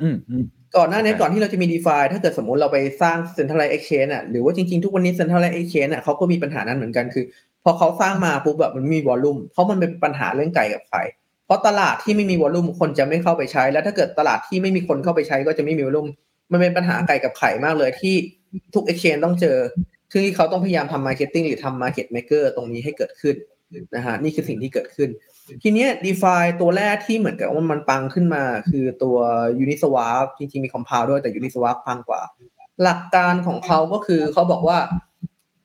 เขายินดีให้คนเอาเงินมาฝากเพื่อเป็น liquidity แล้วมันได้ค่าธรรมเนียมเท่าไหร่คุณเอาค่าธรรมเนียมไปเลยคล้ายๆกับเราสามารถเอาเงินไปฝาก Superlist ได้โดยที่ถ้าเกิดมีคนมาซื้อขายผ่าน Superlist เท่าไหร่เราเอาค่าธรรมเนียมตรงนั้นไปเลยถ้าเกิดเรามองเผินๆตรงนี้มันจะคล้ายๆกับมันมีลักษณะของการที่เราเป็นส่วนหนึ่งของธุรกิจนั้นแล้วเราได้ส่วนแบ่งตอบแทนไปใช่ไหมฮะจะบอกว่าเหมือนกับว่ามันคล้ายๆกับหุ้นก็ว่าได้เพียงแต่ว่าในตอนนั้นน่ะเรายังโหวตไม่ได้ทีนี้โลก DeFi ก็เลยพยายามสร้างสิ่งที่เรียกว่า governance token ขึ้นมาเพื่อเป็นการโหวตเพราะฉะนั้นมันจะเป็นเทียร์2ขั้นละมันจะเป็นเทียร์ที่บอกว่าถ้าเกิดเราเงินไปฝากเนี่ยเราได้ส่วนแบ่งแต่เราไม่มีสิทธิ์โหวตแต่ถ้าเกิดเราอยากโหวตเราต้องไปซื้อเหรียญที่เป็นเหมือนกับโหวตได้ทีถ้า2ตัวนี้ประกบกันมันก็จะเหมือนกับหุ้นใช่ไหมครับนี่เป็นคอนเซปต์แรกๆที่เกิดขึ้นใน DeFi แต่ว่าด้วยความที่ตอนแรกUniswap มันกินส่วนแบ่งการตลาดไปค่อนข้างมากแพลตฟอร์มอื่นก็คิดว่าถ้าเกิดเราจะแบบอยากมีส่วนแบ่งการตลาดบ้างเราก็ทำไงเขาก็คิดท่าพวกการ provide governance token ที่เหมือนกับว่าเป็นการเอาเหรียญตัวเองไปคู่กับอีกเหรียญหนึ่งใช่ไหมฮะเราก็ได้ APY สูงแต่จริงๆตรงนั้นน่ะมันจะเป็นลักษณะของเหรียญแชร์ขึ้นมาเพราะว่าสุดท้ายแล้วคนน่ะจะอยากเทเหรียญนั้นผู้แพลตฟอร์มจะเจอปัญหานี้หมดมันจะปัญหาที่ชื่อว่าtoxic liquidity ปัญหาคือ governance token เนี่ยพอมันออกแบบมาปุ๊บมันชวนให้คนน่ะเทเหรียญนี้เพื่อเอากำไรมากกว่าที่จะ participate กับระบบแล้วพอความเป็นจริงคือพอราคาเหรียญโกลด์ตกปุ๊บ APR ก็จะลดพอ APR ก็จะลดคนก็พบว่าเราควรจะเอาเงินไปฝากที่อื่นที่ได้ดอกดีกว่าแล้วคนก็จะถอน liquidity ออกไปพอคนถอน liquidity ปุ๊บแพลตฟอร์มนี้ก็จะมีมูลค่าเงินที่เก็บไว้ลดลงเพราะฉะนั้นมูลค่าเหรียญในเชิงจิตวิทยามันก็จะลดลงกันมันก็เลยเป็นลูปนั้นพวกนี้คือเป็นลูปนรกขึ้นมามันก็เลยมีความคิดที่ว่าถ้าอย่างนั้นในเมื่อทุกวันนี้เราต้องง้อคนให้เอาเงินมาฝากเราก็สร้างเทคนิคที่เหมือนกับว่าเราสามารถเหมือนกับว่ามีเงินเป็นของตัวเองได้เลยเหมือนมีสภาพคล่องส่วนหนึ่งเป็นของตัวเองกินค่าธรรมเนียมการกินค่าธรรมเนียมส่วนแบ่งเท่าไหร่ก็เก็บไว้เป็นของตัวเองเลยหลักการนี้มันเรียกว่า POL หรือว่า Protocol Own Liquidity ซึ่งเป็นหนึ่งในคอนเซ็ปต์ของตัว DeFi 2.0 ซึ่งมันเป็นการพัฒนาการขึ้นมานะฮะแล้วมันก็ต่อยอดไปอีกเรื่อยๆโดยส่วนตัวผมมองว่ามันเป็นการพัฒนาที่ทำให้คล้ายๆกับตัว DeFi เนี่ยสามารถแบบอยู่ยาวและจับต้องได้มีลักษณะคล้ายหุ้นมากขึ้นเรื่อยๆแต่หนึ่งในสิ่งที่เราต้องยอมรับเกี่ยวกับการพัฒนาของ DeFi เลยคือทุกๆอย่างมันการเป็นการ experimental ที่ถ้าเกิดสมมุติล้มเหลวเนี่ยมันมีค่าใช้จ่ายที่ค่อนข้างแพงเราเห็นในกรณี DeFi hack อะไรพวกนี้ใช่ไหมฮะแล้วเราจะเห็นแพลตฟอร์มส่วนที่เหมือนกับว่ามันไม่ค่อยถูกแฮกเลยเพราะ DeFi ทุกอย่างมันทำงานเป็นโค้ดแพลตฟอร์มที่ไม่ถูกแฮกคือเหมือนกับมันเอาโค้ดชุดนึงทดลองเป็นระยะเวลานานแล้วเราคิดว่าแบบโค้ดชุดนี้มันไม่มีปัญหาอะไรไม่โดนแฮกแล้วก็เหมือนกับว่ามีคนก๊อปไปใช้เรื่อยๆแล้วสิ่งที่เกิดขึ้นคือมันก็เริ่มมีคนสร้างอะไรต่อจากนั้นเรื่อยๆเป็นไอเดียใหม่เรื่อยๆแต่ประเด็นคือไอเดียใหม่เนี่ยมันยังไม่ถูกทดสอบนานพอว่ามันไม่มีช่องโหว่อะไรเลยมันก็เลยมีความเป็นไปได้ว่าไอ้ของพวกนี้มันอาจจะมีปัญหาเกิดขึ้นแต่แน่นอนว่ามันเป็นการทำให้ asset เนี่ยมี efficiency มากขึ้นแต่ก็เสี่ยงมากขึ้นเช่นกันนะครับ พอเห็นภาพครับว่ามันก็อยู่ในช่วงของการทดลองแล้วก็มีพัฒนาการของมันแต่ว่าเป้าหมายหลักๆเนี่ยก็คือทำให้ตัวสภาพคล่องหรือว่าวอลลุ่มต่างๆเนี่ยมันไม่ท็อกซิกใช่ไหมแก้ปัญหาที่มันเคยเกิดขึ้นแต่ในขณะเดียวกันก็ให้ผลตอบแทนที่สูงไปด้วยนั่นหมายความเสี่ยงก็สูงด้วยจริงๆผมก็อ่านหนังสือจากของคุณหาเนี่ยแหละฮะ DeFi 101ก็เลยพอจะเข้าใจตัวนี้บ้างนะครับแสดงว่าทิศทางของ use case พวกนี้มันก็ยังคล้ายๆกับ Ethereum คล้ายๆกับ Layer 1 Layer 2 คืออยู่ในช่วงทดลองพัฒนาการโดยเอาไอเดียผมจะพูดว่าเหมือนกับว่ามันมีไอเดียจุดหนึ่งที่เหมือนกับว่าอิ่มตัวระดับหนึ่งแล้วคือพวกแพลตฟอร์มสวอปทั่วไปที่เหมือนกับไม่ทำการระบุแบบการทำงานที่ซับซ้อนมากเนี่ยตรงนั้นมันมีการอิ่มตัวระดับหนึ่งแล้วแล้วก็มีถ้าเกิดคุณเคนอ่านมันจะมีบทหนึ่งที่เหมือนกับว่าแบบสถาบันพยายามเหมือนกับว่าเข้ามาปักแพลตฟอร์มพวกนี้เพื่อหายิวเพราะว่าเราต้องยอมรับว่าบอนด์ยิวตอนนี้แบบให้ผลตอบแทนที่ต่ำมากสถาบันก็เริ่มเข้ามาปักบ้างแล้วกองทุนก็มีครับก็เลยเนี่ยครับไอสถาบันที่เข้ามาปักเนี่ยทิศทางมันจะเป็นยังไงต่อครับของโลก DeFi มันจะต่างไหมกับสถาบันที่เข้ามาถือ Bitcoin วิธีการของเขาในการ approach เหมือนหรือต่างไหมครับจริงๆ DeFi มันไม่ค่อยเหมือนกับ Bitcoin อยู่แล้วครับมันไม่ใช่การถือ asset เฉยๆจริงๆมันคือการเอา asset ไปปล่อยเป็นสภาพคล่องที่เหมือนกับมีลักษณะสัญญาชัดเจนคือถามว่ามันโตมั้ยถ้าเกิดสมมุติในแง่สถาบันคือมันโตแน่ๆฮะคือyield 5 ถึง 15% เนี่ยมันไม่สามารถหาได้ในฝั่ง traditional ธรรมดาคือมันเป็นประโยคง่ายๆที่หลายๆคนพูดกันถามว่าแบบปีนี้ DeFi จะโตหรือว่าแบบจะมี player ใหม่เข้ามามากแค่น้อยแค่ไหนก็บอกตอนเนี้ยผลตอบแทน DeFi อยู่ที่ 5 ถึง 15% คือมันจะไม่โตได้ยังไงคือมันค่อนข้างชัดเจนมากครับครับขอบคุณครับอ่ะไปอีกสัก 10-2 10ที่ถือว่ามาแรงมากนะครับก็คือ GameFiนะครับหรือว่าแม้แต่ Metaverse เองทีเนี่ยช่วยอธิบายให้ฟังนิดนึงครับว่าเทรนด์ตอนนี้มันอยู่จุดไหนแล้วสเตจถัดไปหลังนี้จะเป็นยังไงครับคือ GameFi กับ Metaverse เนี่ยมันจะเป็นตัวที่ค่อนข้างก้ำกึ่งมากเลยเวลาที่คนเราพูดถึง GameFi เนี่ยบางคนเราจะคิดถึงเหมือนกับว่าแบบพวกนี้คือเราเล่นเกมเราได้เงินใช่มั้ยฮะแต่ว่าเราต้องยอมรับว่าปัจจุบันน่ะมันยังไม่ได้มีเกมดีๆออกมาเท่าไหร่อย่างจริงๆ SCP Infinity ก็เหมือนกับว่าคล้ายกับเราจะใช้คำว่าแตกในระดับหนึ่งแล้วแต่ว่าไม่แตกสิ้นซากนะครับพวกนี้คือโมเดลโทเคนโนมิกของมันน่ะไม่ถูกสร้างมาดีพอการที่คนเข้าไปเล่นเกมพวกนี้เพื่อหวังความสนุกอ่ะมันไม่ค่อยมีพวกนี้คือคนพวกนี้เพย์แล้วเพย์ทูเอิร์นคือเขาเล่นเพื่อเป็นการลงทุนเพื่อได้มาซึ่งเงินจริงๆเพราะฉะนั้นข้อเสียก็คือเหมือนกับว่าเราเข้าไปเล่นเกมอ่ะแต่ว่ามีแต่ยูเซอร์ที่มีมายด์เซ็ตว่าแบบผมไปเพื่อการลงทุนส่วนใหญ่มันก็ไม่แปลกที่เหมือนกับว่าเกมนั้นสุดท้ายอ่ะมันจะอยู่รอดไม่ได้นานทีเนี้ยมันก็เลยมีเกมที่ค่อนข้างพวกนี้คือเหมือนก็กำลังพัฒนาอยู่นะว่าเหมือนก็เขาจะทำกราฟิกให้สวยขึ้นมีความสนุกที่มากขึ้นแต่ว่าเพียงแต่ตอนนี้ยังไม่เห็นเคสสตั๊ดดี้ที่ชัดเจนขนาดนั้นแต่ว่ามันก็มีบ้างอย่างพวกแบบ Big Time เพราะว่าแบบเขารวมตัวนักพัฒนาในฝั่งเกม traditional เดิมมาเยอะมากมาสร้างเกมนี้แต่ว่าเกมมันเป็นอะไรที่แบบเราตอบไม่ได้จนกว่ามันจะออกมาฮะเพราะว่าแบบเปอร์เซ็นต์ความล้มเหลวของเกมฟอร์มยักษ์ใน traditional ก็ยังเห็นค่อนข้างเยอะเหมือนกันแบบทำเกมออกมาแล้วต้องยุบเกมเพราะไม่มีคนเล่นอะไรประมาณนี้คือในอนาคตอ่ะมันเป็นความชัดเจนมากในอนาคตอ่ะมันจะเป็นกระแสถ้าเกิดในแง่ของเกมไฟล์นะมันจะมีกระแสของ play and earn มากกว่า play to earn พวกนี้คือเกมนั้นมันก็ต้องเป็นเกมที่เหมือนกับว่าแบบมีความสนุกที่มากพอที่เหมือนกับว่าให้คนเนี่ยยังติดตามเล่นต่อโดยที่ไม่ได้สนใจเรื่องเอิร์นมากนะเหมือนกับว่าเอิร์นการเอิร์นเนี่ยเป็นแค่โบนัสอันนี้มันเป็นสิ่งที่ค่อนข้างพูดง่ายทำยากมากเลยเพราะว่าถ้าเกิดเราย้อนไปอย่างไปดูในเกมสมัยก่อนแร็กนาร็อกเป็นเกมที่เหมือนกับว่าไม่ได้ถูกสร้างมาให้เอิร์นอะไรเลยแต่ว่าพออีโคซิสเต็มโตถึงระดับหนึ่งเราก็จะเห็นว่าแบบมันจะถูกโจมตีด้วยกองทัพบอทคนไปปั๊มเงินในแร็กนาร็อกออกมาเต็มไปหมดเพื่อเอาไปขายออกมาในชีวิตจริงนี่คือภาพที่เกิดขึ้นแล้วนี่เป็นโจทย์ที่เป็นความท้าทายของนักพัฒนามากเลยนะฮะอันนี้เป็นในส่วนของเกมไฟล์ส่วนถ้าเกิดเรากระโดดไปเมตาเวิร์สจริงๆเมตาเวิร์สมันจะมีความก้ำกึ่งระหว่างเกมไฟล์บ้างนะเพราะเมตาเวิร์สก็สามารถทำในสิ่งที่เกมไฟล์ทำได้จริงๆพอเวลาเราพูดเมตาเวิร์สเนี่ยเราต้องกลับไปถามก่อนเมตาเวิร์สคืออะไรเราอาจจะเห็นภาพเมตาเวิร์สเป็นสิ่งที่ Facebook โฆษณาใส่กล้องแว่น VR อะไรแบบนั้นใช่ไหมฮะโลก 3D แต่ในความจริงถ้าเกิดเราคุยกันในโลกคริปโตเนี่ยเราจะพูดถึงเมตาเวิร์สเป็นลักษณะโลกของที่เป็นเว็บ3คือการพัฒนาต่อยอดจากเว็บ1เว็บ2เว็บ1คือการที่เราสามารถอ่านเว็บไซต์ได้รีดอ่านข่าวไอ้พวกนี้เว็บ2คืออารมณ์เหมือน Facebook เราสามารถไลฟ์เขียนอะไรลงไปบางอย่างลงไปในเว็บได้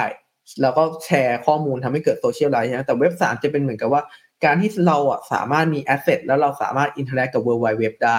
มันจะเป็นลักษณะนั้นมันไม่จำเป็นว่าเหมือนกับเราต้องมีแว่น VR หรือว่าไม่ใช่มีแว่น VR ได้ซ้ำในคอนเซ็ปต์ของ Metaverse เดิมแต่ทีเนี้ยเราก็ต้องยอมรับว่าในโลก Metaverse เราตอนนี้เราพูดถึงคอนเซ็ปต์ Metaverse ที่แบบดังสุดยอดเลยนะแต่สุดท้ายแล้วอ่ะเรายังไม่มี case study ที่ success เกิดขึ้นใน Metaverseคือถ้าเกิดสมมติตัวที่นำก็จะเป็นตัว Sandbox หรือว่าตัว Decentraland แต่ถ้าเกิดเราไปดู Sandbox ก็ยังเป็นเหมือนกับว่าเป็นโค้ดเบต้าด้วยซ้ำ Decentraland ก็ไม่ได้มีคนเล่นเยอะขนาดนั้นคือถ้าเกิดเราพูดจริงๆอ่ะถ้าเกิดเราพูดถึงตัว GameFi ว่าเหมือนกับว่า GameFi เนี่ยมันจะมี case study บ้างแต่ Metaverse เนี่ย case study เนี่ยยังน้อยที่สุดเลยในทุกเซกเตอร์นะฮะแต่ว่าเราก็ต้องยอมรับว่ามันเป็นเทรนด์มากจริงคือในปีที่แล้วเนี่ยพวกผมจัดงาน Blockchain Thailand แล้วก็ตั้งชื่อกันว่า Metaverse เพราะเราคิดว่าเห็นว่าเทรนด์ Metaverse มันจะมาแต่ตอนนั้นน่ะมันเป็นก่อนที่ Facebook จะประกาศแล้วพอ Facebook ประกาศปุ๊บทุกอย่างมันก็โฟโมบ้ามากตอนนั้นเราก็คุยกันภายในแล้วพวกเราก็สนใจพวก Sandbox พวก Decentraland กันเราก็สนใจนะแต่เราก็มองว่าเอ้ยมันยังไม่ได้ case study ชัดเจนขนาดนั้นแต่พอ Facebook ประกาศปุ๊บทุกคนสนใจใน Metaverse สนใจกันจนเป็นบ้าเลยแหละนะฮะมันทำให้เหมือนกับว่ากระแสในโลกของการลงทุนน่ะมันแล้วก็ความสนใจมันพุ่งเป้าไปที่จุดนั้นจริงๆแล้วนี่จริงๆตรงนี้มันเป็นส่วนสำคัญมากนะในโลกคริปโตอ่ะคุณไม่ควรลงทุนอะไรก็ตามที่เหมือนกับไม่ได้รับการพูดถึงหรือไม่เป็นกระแสการที่เหมือนกับคุณมองว่าอ่ะอันเนี้ยใช้งานได้มีผลตอบแทนกับมองว่าอันเนี้ยคนพูดถึงเยอะหรือเปล่าจริงๆอ่ะบางทีอ่ะคนพูดถึงเยอะหรือเปล่าอาจจะมีเครดิตดีกว่าด้วยซ้ำนะฮะมันอารมณ์เหมือนกับคล้ายๆกับคนพวกคนลงทุนพวกแบบคนที่ลงทุนในสตาร์ทอัพจำนวนมากแล้วถ้าเกิดมีการพูดถึงจำนวนมากคนจะกล้าถือจำนวนมากอะไรประมาณนั้นนะแม้ว่ามันยังไม่มีเคสอะไรออกมาเลยนี่คือสถานะของ Metaverse ในปัจจุบันนะฮะแล้วอย่าง Meta อย่าง GameFi เนี่ยผมพอเห็นภาพนะเคยคุยกับคุณ A Coinman ก็บอกเหมือนกันว่ามันจะเกิดเคสจริงได้ก็ต่อเมื่อมีผู้ผลิตเกมที่ทำเกมได้สนุกด้วยแล้วก็โมเดลการเอิร์นที่ดีด้วยใช่ไหมครับ Metaverse เนี่ยแม้ว่าตอนนี้มันจะไฮป์มากๆเลยเนี่ยมันจะเกิดเคสจริงหรือว่าเกิดวิธีการใช้งานที่เริ่มมี use case เหมือนที่ DeFi ทำได้หรือ Ethereum เนี่ยสร้างรากฐานมาได้เนี่ยมันต้องมีปัจจัยอะไรบ้างครับที่จะทำให้มันเกิดจริงๆอ่ะอันนี้เป็นจุดเด่นนึงของ Metaverse ผมว่า Metaverse มันมีความคล้ายคลึงกับ NFT อยู่ประมาณนึงตรงที่เหมือนกับว่า value ของมันเป็น value ทางอารมณ์ทาง social life ที่แบบคือถ้าเกิดสมมติมันจะเกิดมันก็จะเกิดแล้วจะเกิดเร็วมากด้วยอันนึงที่ผมเห็นค่อนข้างชัดเจนของโลก Metaverse คือคุณเคนลองไปเปิดเว็บไซต์ Sandbox ดูเว็บไซต์ Sandbox มันจะมีที่ดินใช่มั้ยฮะแล้วมันก็จะมีคนซื้อที่ดินแล้วก็เหมือนกับว่ามันก็มีที่ดินปุ๊บแล้วคนก็เอาโลโก้ไปแปะตรงนั้นกันตรงนั้นน่ะผมมองว่ามันมีความคล้ายคลึงกับ NFT มากๆเลยนะเพราะว่ามันกลายเป็น Social Status ที่ดีมากในการที่เหมือนกับว่าบ่งบอกว่าเหมือนกับว่าอ่ะบริษัทนี้สนใจใน Metaverse และให้ค่าใน Metaverse เป็นการ Marketing Campaign และสร้างสถานะให้กับบริษัทในรูปแบบหนึ่งที่เกิดขึ้นตรงนี้มันเป็นอะไรที่ถ้าเกิดสมมุติว่ามันเกิดการยอมรับเมื่อไหร่อ่ะมันจะผมว่ามันอาจจะเกิดการเปลี่ยนผ่านได้ค่อนข้างเร็วนะฮะแต่ว่าผมว่ายังไงก็ต้องรอให้แบบ Sandbox Open Beta ก่อนนะฮะขอบคุณครับเห็นภาพมากครับผมชอบมากเลยว่าในโลกของคริปโตเคอเรนซีโลกที่มันค่อนข้างใหม่เนี่ยบางครั้งเนี่ยมันไม่ใช่แค่พื้นฐานเทคโนโลยีหรือยูสเคสอย่างเดียวแต่กระแสของคนที่สนใจมันมีส่วนอย่างยิ่งเพราะว่าเงินก็จะไหลมาเทมารวมทั้งไอตัว adoption rate ที่มันจะทำให้คนใช้เป็นจำนวนมากซึ่งคุณหานก็เลยมองว่าตัว Metaverse นี่มีความคล้าย NFT คือมีความเป็น social status มี emotional อยู่ด้วยเพราะฉะนั้นอาจจะกระตุ้นได้เร็วทีนี้สุดช่วงท้ายแล้วกันนะครับคุยกันมาผมว่าเป็นการรีวิวที่ดีมากๆแล้วก็เห็นเทรนด์หรือว่าเห็นภาพแห่งอนาคตรวมทั้งปัจจัยที่จะส่งผลให้มันเกิดหรือมันไม่เกิดนะครับอยากจะให้กลับมาพูดถึงสองมุมละกันนะครับคนที่ฟังอยู่ก็คือส่วนแรกก็คือนักลงทุนนะครับส่วนที่สองเนี่ยก็คงจะเป็นนักธุรกิจด้วยนะผมคิดว่าบางคนก็สนใจว่าจะเข้ามาจอยในโลกนี้ยังไงเช่นเราอยากทำ investment token เราอยากทำไอตัวดาวใช่ไหมอยากทำเรื่องของ decentralized organization คือมันมีวิธีคิดหลายอย่างที่รู้สึกว่ามันน่าสนใจอาจจะลองให้คุณหันให้ไอเดียเอามุมแรกก่อนก็ได้ครับเอานักลงทุนก่อนเอาไงดีฮะปีนี้นักลงทุนเอาไงปีนี้ จริงๆนักลงทุนผมคิดว่าถ้าเกิดในนักลงทุนระยะยาวไม่ต้องคิดอะไรมากเลยถ้าเกิดสมมติคุณเป็นนักลงทุนระยะยาวนะปีนี้ก็ยังจะเป็นปีที่ดีถ้าเกิดสมมติคุณเก็บแต่แอสเซทที่เหมือนกับว่ามีความเสี่ยงต่ำนิดนึงหรือถ้าเกิดพูดง่ายๆคือถ้าเกิดสมมติคุณเก็บแค่ Bitcoin Ethereum BNB อะไรเงี้ยคือแบบปีนี้ก็จะไม่ใช่ปีที่แย่สำหรับคุณเท่าไหร่แต่ถ้าเกิดสมมติว่าคุณจะเก็บแอสเซทที่เหมือนกับว่าเสี่ยงสูงหรือว่าเล่นโปรเจกต์เล็กๆแล้วเหมือนกับว่าคุณหวังว่าแบบมันจะโต 100x 1000x เนี่ยบอกตรงๆว่าปีนี้ก็จะเป็นปีที่คุณจะไม่ได้มีโอกาสเท่ากับปีที่แล้วมันอาจจะมีแต่ว่าไม่ได้มีเท่าปีที่แล้วแน่นอนนะฮะแล้วก็สำหรับนักลงทุนทั่วไปผมย้ำเรื่องนี้เสมอคือจริงๆอ่ะพยายามแบ่งเข้าใจความเสี่ยงแต่ละแอสเซทให้ดีคือคนส่วนผมคุยกับคนจำนวนมากนะคนส่วนใหญ่เข้ามาตลาด Bitcoin เหรียญแรกที่เขาซื้อน้อยคนจะเป็น Bitcoin แต่เขาจะไปซื้อเหรียญอื่นที่เหมือนกับว่าได้รับมีการโฆษณาอะไรพวกนี้เพราะว่าแบบโปรเจกต์พวกนั้นนะเขาจะอัดฉีดงบมาร์เก็ตติ้งให้มีการโฆษณาเยอะนะฮะแต่ในความเป็นจริงคือเหรียญนั้นนะพอเราศึกษาจริงๆอ่ะไม่ว่ามันจะดีแค่ไหนปัญหาของมันคือ market cap size ของมันก็จะเล็กกว่า Bitcoin ถ้าเกิดคุณมองว่ามันดีมันอาจจะเป็นหุ้นดีที่มีมูลค่าต่ำและเมื่อตลาดแคสทีนึงมาคุณอาจจะเจอลบ 80% ไปเลยก็ได้แล้วถ้าเกิดสมมุติมันไม่ดีพอ 80% นั้นน่ะมันจะไม่ได้กลับมาที่เดิมอีกเลยคือในวงการนี้ถ้าเกิดสมมุติล้มเหลวแบบถ้าเกิดเป็นตัวเล็กๆแล้วล้มเหลวเนี่ยมีโอกาสเป็นได้ว่าเหมือนกับล้มแล้วล้มไปเลยไม่กลับมาเลยนะฮะส่วนสำหรับคนที่อยากจะทำธุรกิจที่เกี่ยวข้องกับคริปโตเคอเรนซีสิ่งที่ผมอยากจะฝากบอกคือส่วนหนึ่งที่คนทั่วไปพลาดกันเยอะคนที่คิดจะทำธุรกิจกับโลกนี้คือเขาคิดว่าธุรกิจเนี้ยจะมาเสริมคล้ายๆกับจะมาเสริมธุรกิจเดิมที่เขามีอยู่ซึ่งจริงๆตรงนั้นน่ะไม่ใช่ว่าใช้ไม่ได้นะฮะเพราะว่าทุกวันนี้มันใช้ได้ในระดับนึงเพราะว่าไทยเนี่ยปีพวกนี้คือปีที่แล้วเนี่ยไทยรุ่นเทรดไทยอ่ะโตขึ้นประมาณ30เท่าคือยูเซอร์มันกระโดดเยอะจริงๆแต่ข้อดีของคริปโตเคอเรนซีคือมันเป็นตลาดที่เหมือนกับคุณสามารถทำ global market ได้โดยที่คนส่วนใหญ่เหมือนกับทำขึ้นมาเพื่อคล้ายๆกับเสริมแบรนด์ตัวเองแล้วก็สร้างเสริมแล้วก็ขายคนในโลคอลโดยที่แบบไม่ได้สนใจคนใน global market เลยด้วยซ้ำเพราะฉะนั้นถ้าเกิดคุณเป็นคนที่คิดจะทำตลาดคริปโตผมแนะนำว่าให้ลองดูวิธีการที่โปรเจกต์อื่นๆเขาทำตลาด global กันว่าทำยังไงลองไปอยู่ใน community ที่เหมือนกับว่าแบบโปรเจกต์อื่นๆว่าเหมือนกับเขาทำการตลาดแบบนี้เขาขยายแบรนด์แบบนี้นะเพราะว่าคุณอย่าลืมว่าพอคุณทำคริปโตแล้วสินค้าของคุณขายได้ทั่วโลกคุณจะขายแค่ในไทยทำไมและผมบอกอย่างนึงนะที่คริปโตมันหวือหวาที่คริปโตมันขึ้นแรงลงแรงเพราะว่าตลาดอ่ะมันเป็น global market ที่ทุกคนมันสามารถ access ได้ถ้าเกิดคุณมั่งเป้าว่าเหมือนกับว่าคุณจะ position อยู่ในไทยอ่ะคุณก็ทำได้แต่ว่ามันจะทำได้แค่ระดับนึงเท่านั้นนะฮะแล้วก็สุดท้ายแล้วอ่ะคุณก็จะแพ้คนที่แบบวิ่ง global market จริงหรือถ้าเกิดให้ผมพูดชัดเจนกว่านั้นคล้ายๆกับสมมติว่าคุณสร้างโปรเจกต์ Metaverse ขึ้นมาหนึ่งแล้วคุณเอมว่าเหมือนคุณจะโปรโมทแต่ในไทยกับโปรเจกต์ Metaverse หนึ่ง position แบรนด์เขาคือแบรนด์ระดับโลกความต่างมันค่อนข้างชัดเจนมากเลยนะฮะครับโอเป็นคำแนะนำที่น่าสนใจนะครับตลาดนี้เป็นตลาด global แล้วถ้าผมถามอีกมุมหนึ่งครับคุณหานมุมที่คนอาจจะไม่ได้ทำธุรกิจที่เป็นลักษณะโปรเจกต์คริปโตโดยตรงแต่ว่าเป็นเหมือน indirect หรือว่าอยากจะกระโดดเข้ามาใช้เทคโนโลยี blockchain เนาะในการทำให้ตัวเองเนี่ยมี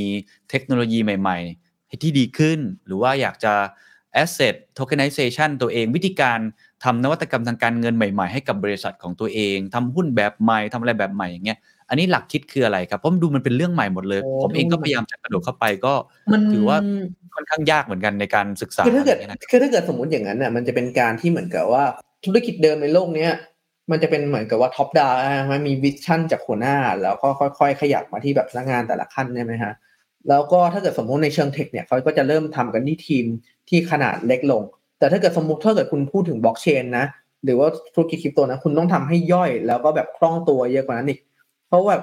เทคมันเปลี่ยนเร็วมากเทคมันเปลี่ยนเร็วขนาดที่เหมือนกับว่าอ่ะสมมติตอนนี้ DeFi มาคุณก็แบบไปเสนอกับผู้บริหารว่าแบบผมอยากทำ DeFi แบบนี้แบบนี้นะผู้บริหารคอนเฟิร์มอนุมัติสร้างแบบแผนก็จะทำพอถึงเวลาพัฒนาทำจริงปุ๊บทำเสร็จปุ๊บกระแสหายหมดแล้วจบไม่ต้องทำอะไรแล้วนะฮะจริงๆมันต้องได้จาก business unit ที่เล็กมากๆจริงๆตอนนี้ผมทำงานอยู่ที่บริษัท Crypto Mine ก็คือที่เดียวกับพี่คิมนั่นแหละที่ตลกก็คือ วัฒนธรรมของเราคือแบบเราพร้อมมีเรื่องใหม่ทุกอาทิตย์แล้วโยนแล้วสามารถโยนทิ้งทุกอาทิตย์ได้อ่ะคือมันตลกมากเลยอ่ะคือเหมือนกับก่อนหน้านี้ผมก็ทำบริษัทเหมือนก็เทคมาผมก็ว่ามันเร็วแล้วแต่นี่คือแบบเหมือนกับว่าเอ้ยคิดว่าจะทำอย่างนี้อย่างนี้แล้วอยู่ๆก็แล้วก็เริ่มทำผมไม่เวิร์กอ๋อโยนทิ้งช่างมันอะไรประมาณนี้ฮะครับโอ้เป็นคำแนะนำจากคนทำจริงนะฮะว่ามันเร็วจริงๆนะครับท้ายที่สุดไหนๆเราชวนคุยแล้วนะครับชวนคุยสถานการณ์ในประเทศไทยสักเล็กน้อยแล้วกันนะอยากทราบมุมมองของคนที่ทำด้านนี้โดยตรงเพราะในเดือนที่ผ่านมาเนี่ยก็ regulator ก็ค่อนข้างแอคชั่นค่อนข้างแรงนะครับทั้งแบงก์ชาติเองทั้งกลต.เองหรือว่าในมุมของภาคส่วนหลายๆภาคส่วนเนาะสหกรณ์เองอะไรอย่างเงี้ยมองตลาดไทยหลังจากนี้มันจะเป็นยังไงต่อถ้าเราดูทิศทางจาก regulator คือปัญหาอย่างสมมุติจริงๆปัญหาเรื่องภาษีอ่ะมันเป็นปัญหาระยะยาวที่ซ้ำซ้อนกันมาตั้งแต่ปี2018ตอนที่ออกพรก.แล้วถ้าเกิดพูดตรงๆอ่ะพรก.อันนั้นออกมามันเป็นพรก.ที่เหมือนกับว่าปัญหาภาษีอ่ะเห็นตั้งแต่ตอนนั้นแล้วนะคือเพราะว่าตอนนั้นผมอยู่ในวงการผมก็เห็นตั้งแต่ตอนนั้นแล้วเคยไปเข้าพบกระทรวงการคลังแล้วด้วยแต่ว่าเนื่องจากเซกเตอร์ตรงเนี้ยอินดัสทรีมันยังไม่ใหญ่เราก็ไม่ได้มีปากเสียงอะไรเกิดขึ้นแล้วทีเนี้ยมันก็เลยมาเป็นประเด็นอีกครั้งในตอนที่เหมือนกับว่าในช่วงปีนี้ที่ตลาดโตมันทำให้เกิดประเด็นภาษีเกิดขึ้นทำให้เกิดตรงนั้นเกิดขึ้นแต่พอเหมือนกับพอมันโตมาปุ๊บมันเหมือนกับว่าตรงเนี้ยมันก็เลยมาต้องมาลื้อใหม่ทั้งหมดเลยนี่คือสิ่งที่เกิดขึ้นแล้วผมบอกเลยว่าเดี๋ยวพวกเรื่องภาษีเรื่องกฎหมายผมคิดว่าถ้าเกิดจะให้โตต่อไปนะคนมันต้องลื้อทิ้งคือถ้าเกิดเราพูดถึงแค่อุตสาหกรรมการเทรดหรือตลาดเทรดในวงการนี้คือมันผมมองเลยว่าอนาคตมันค่อนข้างแบบสดใสนิดนึงอ่ะถ้าเทียบกับเมื่อก่อนนะคือเมื่อก่อนนี่มืดมิดมากแต่ว่าถ้าเกิดเราไปพูดถึงตัว mean of payment ที่แบงก์ชาติเป็นกังวลเนี่ยผมก็มองว่าอนาคตมันก็ยังไม่ชัดเจนเหมือนกันเพราะว่ามันไม่ใช่แค่แบงก์ชาติเรามันแบงก์ชาติทุกที่ในโลกอยู่ๆจะให้เหมือนก็ยอมรับให้เหมือนกับคนน่ะมีการเอาแอสเซทหนึ่งมาใช้ในการแลกเปลี่ยนแล้วสนับสนุนน่ะมันค่อนข้างยากมากที่จะเกิดจุดนั้นผมว่าสุดท้ายมันก็จะเป็นเหมือนกับแบบเขาก็ไม่ถ้าดีที่สุดก็คือเขาก็ไม่ได้สนับสนุนแต่เขาไม่ได้ปล่อยห้ามอะไรแต่ข้อดีอย่างนึงคือตอนนี้เขาพยายามจะทำแข่ง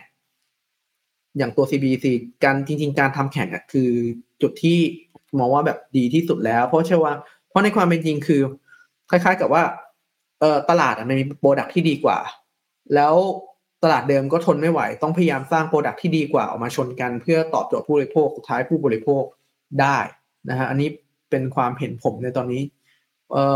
บอกตามตรงถ้าเกิดให้พูดลึกลงไปจริงๆแล้วอ่ะถ้าเกิดเราไอ้กฎระเบียบที่ออกมาทั้งหมดเนี่ยส่วนใหญ่อ่ะมันจะไปชนกับผู้ประกอบธุรกิจอย่างเรื่องภาษีเนี่ยคราวแล้วจริงๆผมพูดตามตรงภาษีคราวแล้วที่เขาพูดกันเยอะขนาดนั้นน่ะจริงๆปัญหาคือมันไปชนกับนักธุรกิจส่วนใหญ่พวก exchange ธุรกิจที่มีเดิมอยู่แล้วแต่ว่าถ้าเกิดเราพูดถึงในแง่ของนักลงทุนเราธรรมดาเนี่ยเราแทบไม่รับผลกระทบอะไรเลยเพราะเนี่ยมันเป็นตลาดระดับโลกตลาดนี้ไม่ดีเราก็วิ่งไปตลาดอื่นเราสามารถเลือกสิ่งที่ดีกว่าให้ตัวเองเมื่อไหร่ก็ได้โดยที่เหมือนกับว่าเราไม่ต้องสนใจว่าเหมือนกับ regulator จะพูดยังไงนะฮะไม่รู้ว่าตอบโจทย์ตอบครับถ้าอย่างนั้นถามอีกสักเล็กน้อยละกันผมไม่แน่ใจว่าอยากตอบหรือเปล่านะแต่ผมอยากทราบมุมมองนะครับจากคนทำจริงๆถ้าอย่างนั้นเรามองว่าบทบาทของ regulator ถ้าเราพูดภาพใหญ่นะบทบาทของ regulator ในการทำให้ตลาดนี้มันเป็นตลาดที่แข็งแรงแล้วก็ healthy ด้วยนะเราก็ยังไงเราก็ต้องป้องกันความเสี่ยงถูกไหมครับทั้งโลก blockchain crypto เนี่ยมันเป็นโลกที่มีความเสี่ยงสูงคุณหานก็บอกregulator ควรจะวางตัวยังไงในมุมมองของคุณหานเองมันจะเป็นบทเล่นโรไหนบทบาทไหนที่คิดว่าน่าจะดีต่อภาพรวมทั้งหมดปัญหาคือตอนนี้ regulator ก็ยังไม่ใส่ใจเซกเตอร์ตรงนี้มากเท่าไหร่เพราะว่าจริงๆเราต้องยอมรับว่าเซกเตอร์นี้มันมาเหมือนกับว่ากินส่วนแบ่งของตลาดหุ้นไปส่วนประมาณนึงเพราะฉะนั้นคือภาพตอนนี้คือ regulator ก็จะยังไม่สนับสนุนเราเต็มที่ไปสักพักนึงจนกว่าที่เหมือนกับว่าตลาดหุ้นจะเข้ามาจับตัวนี้ต้องเหมือนกับว่า transform เหมือนกับว่า adoption เกี่ยวกับพวก digital asset นี้มากพอที่เหมือนกับว่าจะทำให้ regulator เดิมสนับสนุนที่ผมบอกว่ามันเหมือนกับเรื่องภาษีเดิมอ่ะคือตอนแรกกฎมันออกมาไม่ practical เราไปร้องเรียนก็ไม่มีใครสนใจด้วยซ้ำเพราะว่าเหมือนกับว่าในเชิงธุรกิจแล้วมันยังไม่มีใครที่เหมือนกับมีผลประโยชน์กันเยอะขนาดนั้นเมื่อเหมือนกับว่ามันถึงจุดที่เหมือนกับว่าธุรกิจเดิมมองว่าจุดนี้สามารถเสริมธุรกิจเขาได้แล้วเขาปรับตัวได้มากพอสุดท้าย regulator ต้องสนับสนุนเราเพราะว่ามันเป็นผลประโยชน์ร่วมกับเขาไปแล้ว แต่ว่าถ้าเกิดในระยะกลางผมว่าก่อนจะถึงจุดนั้นน่ะมันเราก็จะเห็นภาพเนี้ยเข้าใจครับก็เลยนะฮะคำถามสุดท้ายในฐานะที่คุณหารใกล้ชิดกับคนรุ่นใหม่ๆหรือความคิดใหม่ๆอาจจะลองเล่าให้ฟังนิดนึงมั้ยว่ามุมมองของเขาที่มีต่อโลกคริปโตมุมมองเขาจะมีต่อโลกเก่ามุมมองเขาต่ออนาคตเนี่ยมันเป็นยังไงครับเขาเทไปทางนี้แน่นอนถูกไหมฮะมันมีผลวิจัยบอกเขาไม่เล่นหุ้นและเขาสนใจในตลาดแบบนี้มากกว่าอันนี้เท่าที่เราฟังมาจริงๆซาวเสียงกับคนรอบข้างมาจริงๆส่วนใหญ่มันเป็นยังไงบ้างครับเขาคิดยังไงปัญหาคือคนที่เหมือนกับว่าเล่นตลาดหุ้นเดิมอ่ะมันเป็นอารมณ์เหมือนกับว่ามันเป็น culture ที่คนรุ่นใหม่อ่ะไม่ค่อยอยากไปยุ่งเท่าไหร่ผมเห็นคุณเคนทำคอนเทนต์นั่นละจริงๆตลาดคริปโตส่วนหนึ่งที่น่าสนใจคือมันการพยายามทำคอมมูนิตี้การที่โปรเจกต์ส่วนใหญ่โตจากคอมมูนิตี้เบสล้วนๆพูดง่ายๆคือคล้ายๆกับนี่คือลูกค้านี่คือเจ้าของโปรเจกต์คือมันจะมาชิดกันมันเขาจะทำชิดกันมากๆเลยนะฮะแต่ว่าพอเป็นในรูปแบบตลาดหุ้นหรือบริษัทเดิมมันจะมีความห่างชัดเจนมากเวลาที่บางทีเหมือนกับว่าเราได้ยินเหมือนกับว่าคำพูดที่ดูไม่จริงใจจากผู้บริหารที่อยู่ตลาดด้านบนเนี่ยเราก็จะรู้สึกรำคาญแต่พอเหมือนก็พอเป็นตลาดคริปโตมันจะแบบชัดเจนเพราะมันใกล้กันมากนี่เป็นส่วนหนึ่งที่ทำให้คนรุ่นใหม่เขาชอบเพราะว่าเหมือนกับว่าการลงทุนมันเข้าไปในเซกเตอร์นี้มันกลายเป็นว่าเขาสามารถเข้าไปอยู่ในตรงนั้นเขาสามารถมีตัวตนกับตรงนั้นได้แล้วมันถูกจริตกับเขามากกว่าเมื่อเทียบเหมือนกับว่าเขาจะเดินไปเหมือนกับคุยกับคนเดิมคนที่อยู่เดิมๆในตลาดหุ้นที่ผมซาวเสียงมานะอันนึงที่ตลกมากเลยถ้าเกิดสมมุติคุณไปดูวัฒนธรรมของการพูดถึงโปรเจกต์นะฮะคือถ้าเกิดสมมุติคุณเห็นตลาดหุ้นเนี่ยออกข่าวว่าออกข่าวนี้เพื่อจะทำให้เหมือนกับหุ้นตัวเองขึ้นออกข่าวดูเป็น traditional ถ้าเกิดคุณไปดูใน Twitter การพูดถึงโปรเจกต์คริปโตในโลก Twitter เนี่ยคือมันอาจจะดูพูดได้อย่างหนึ่งว่ามันดูปั่นๆนะมันดูปั่นๆนะแต่ว่ามันก็มีความเขาเรียกอะไรอ่ะเหมือนกับว่ามีความใกล้มีการสื่อสารที่ใกล้กับเจเนอเรชันทั่วไปมากเลยอย่างบางทีแบบอยู่ๆเขาเปลี่ยนรูปเหมือนกับอินฟลูเอนเซอร์คนนึงอยู่ๆเปลี่ยนรูปตัวเองเป็น NFT แล้วก็แบบเอา NFT นั้นนะไปใช้ในตัวที่เหมือนกับว่าเป็นเหมือนกับว่าฟอร์มัลจ๋าๆเลยเหมือนกับเป็น identity ของเขาแล้วเหมือนกับว่าแบบคนรุ่นใหม่ก็จะชอบคือถ้าเกิดให้พูดง่ายๆคือเหมือนกับโปรเจกต์พวกนี้มันมีการสื่อสารที่เหมือนกับว่าแบบคนรุ่นใหม่จะชอบกว่าก็คืออาจจะ informal หน่อยแล้วก็ไม่ได้มีระยะห่างของ hierarchy ของอำนาจมากนักใช่ไหมใช่ใช่คือสมมุติว่าแบบคือทุกวันนี้เวลาผมทำเพจต่างๆแล้วก็คุยกับคน marketing ผมก็บอกว่าเวลาทำเพจพยายามทำให้ informal นิดนึงเพราะว่าคนที่ตามเพจเราจะเป็นคนรุ่นใหม่ที่เหมือนกับว่าเขาไม่ต้องการความ formal มากขนาดนั้นยกเว้นจะแบบต้องการเหมือนกับ position จะเหมือนกับว่าแบบจะเจาะกลุ่มเป้าหมายที่เหมือนกับว่าเป็นคนในโลกเดิมเราค่อยทำแบบทำแบรนด์ภาพลักษณ์ให้ดูน่าเชื่อถือแต่ถ้าเกิดเราจะแบบอยู่กับคนรุ่นใหม่ทำให้ดู informal ทำให้เหมือนกับว่าเราทำโพสต์พูดอะไรก็ตามให้เหมือนกับเราดูใกล้ชิดกับเขาแล้วให้เขาแสดงความเห็นได้ให้เขามีตัวตนจะดีกว่า And that's the secret sauceถ้าคุณชื่นชอบ The Secret Sauce เอพิโซดนี้นะครับก็ฝากแชร์ให้กับเพื่อนๆคุณต่อด้วยนะครับและคุณยังสามารถติดตาม The Secret Sauce ได้ใน Spotify, SoundCloud, Apple Podcast, Podbean, Joox, YouTube และ Podcast Player ที่คุณใช้อยู่นะครับและอย่าลืมติดตาม Facebook Fanpage The Secret Sauce เข้ามาติชมเข้ามาพูดคุยกับผมได้เลยนะครับ